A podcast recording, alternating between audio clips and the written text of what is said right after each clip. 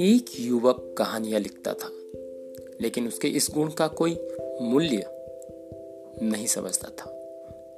घर वाले भी उसे हमेशा ताने मारते रहते थे कि तुम किसी काम के नहीं, बस कागज़ काले करते रहते हो।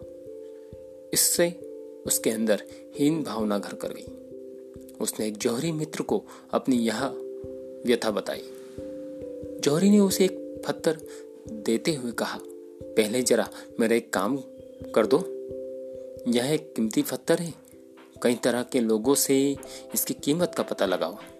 बस इसे बेचना मत। युवक पत्थर लेकर चल पड़ा। वहाँ पहले एक कबाड़ी वाले के पास गया। कबाड़ी वाला बोला, पाँच रुपए में मुझे यहाँ पत्थर दे दो। फिर वहाँ सब्ज़ी वाले के पास गया। उसने कहा, तुम एक किलो आलू के बदले यहाँ पत्थर दे दो तो इसका मैं बाट की तरह इस्तेमाल कर लूँगा। वह युवक मूर्ति के पास, मूर्तिकार के पास गया। मूर्तिकार ने कहा, इस पत्थर से मैं छोटी सी मूर्ति बना सकता हूँ। तुम यहाँ मुझे एक हज़ार में दे दो।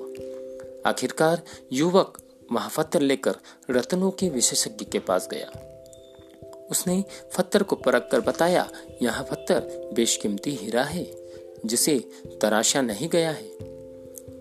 करोड़ों रुपए भी इसके लिए कम होंगे। युवक जब तक अपने जौहरी मित्र के पास आया, उसके अंदर से हीन भावना गायब हो चुकी थी और उसे एक संदेश मिल चुका था। अर्थात कहानी का मर्म यह है कि हमारा जीवन बेशकीमती है।